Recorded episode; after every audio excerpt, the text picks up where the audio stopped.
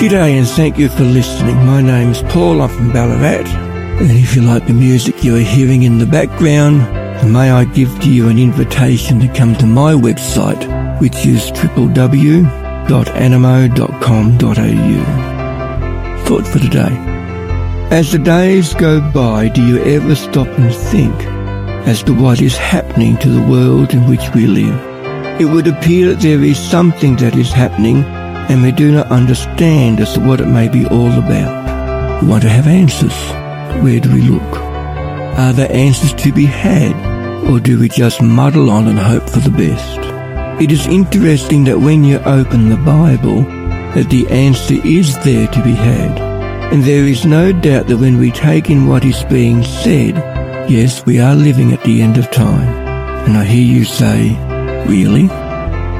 I would like to invite you to read the whole chapter of Matthew 24. In there you will find many things that will tell you exactly where we are.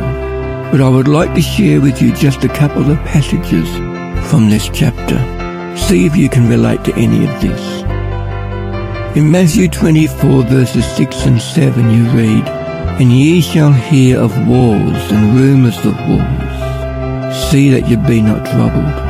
For all these things must come to pass, but the end is not yet. For nation shall rise against nation, and kingdom against kingdom, and there shall be famines and pestilences and earthquakes in divers places. Stop and think about what we have just read. Can you relate to any of it? Have you seen any of this happening in the news of late? You know, when you stop and think about it, the world is fast becoming an unsafe place to be. Later in the same chapter I also read these words in Matthew 24 verses 37 to 39. But as the days of Noah were, so shall also the coming of the Son of Man be. For as in the days that were before the flood, they were eating and drinking, marrying and giving in marriage, until the day that Noah entered the ark. He knew not until the flood came and took them all away. So shall the coming of the Son of Man be. What a picture we have here. All appears to be doing well.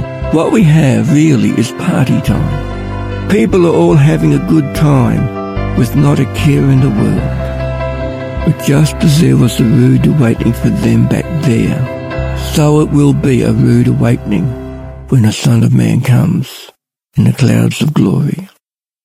At the beginning of this chapter, Jesus gave some very good advice. Matthew 24 verse 4 we read, And Jesus answered and said unto them, Take heed that no man deceive you.